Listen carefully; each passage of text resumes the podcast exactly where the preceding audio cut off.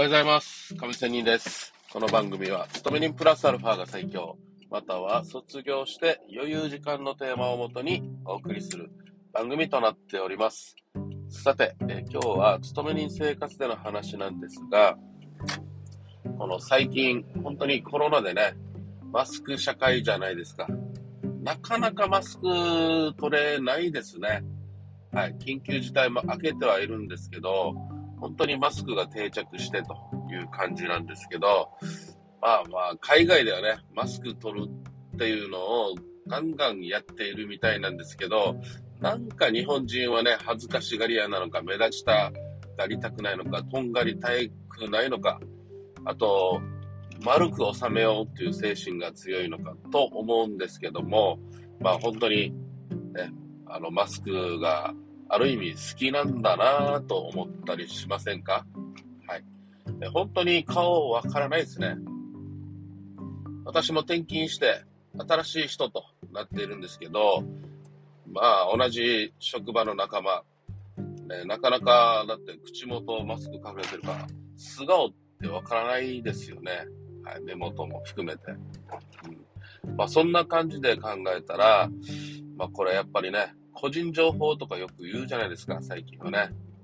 うん、個人情報っていうのがしっかりある意味守られていると。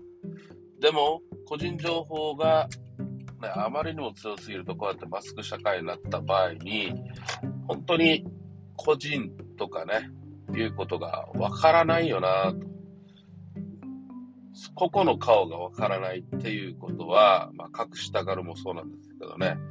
なんか面白さがないじゃないですか。ね、前、一と昔前まではさ、個性個性って言ったじゃないですか。だけどなんか、個性もクソもないですよね、このマスクだったらね。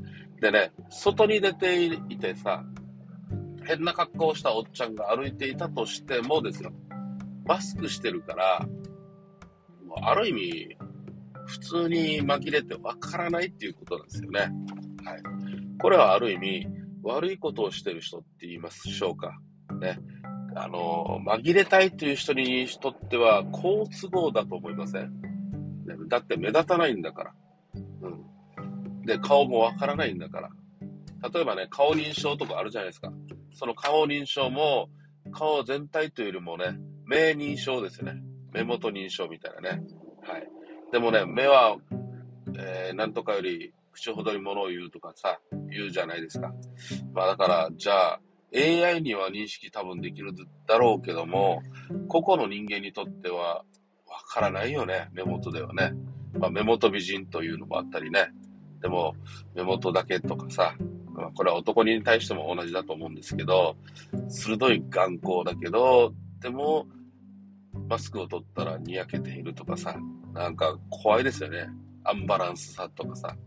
それよりだったら全部見した方がいいよねとかさ。最初に全部見してた方があとは楽だよねとかね。そう思いません？あとあとさ、なんか目元はかなり良かったけど、実は素顔を見たらがっかりとかさ。なんかよく他の国でさ、ターバンだったなんかね、布を巻いてる女性とかいるじゃないですか。まあそんなのもそうだよなぁとね、思ったりしますよね。開けてみなくちゃわからない。びっくり箱みたいな感じでさ。うん、それこそある意味ガチャの世界になりません？ガチャの世界。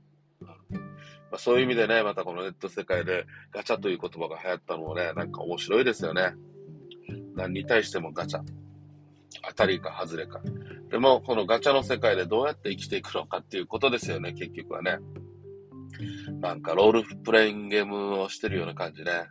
うんはい、あるキャラクターを最初に、ね、自動に設定されて、そこから頑張るしかないみたいなね。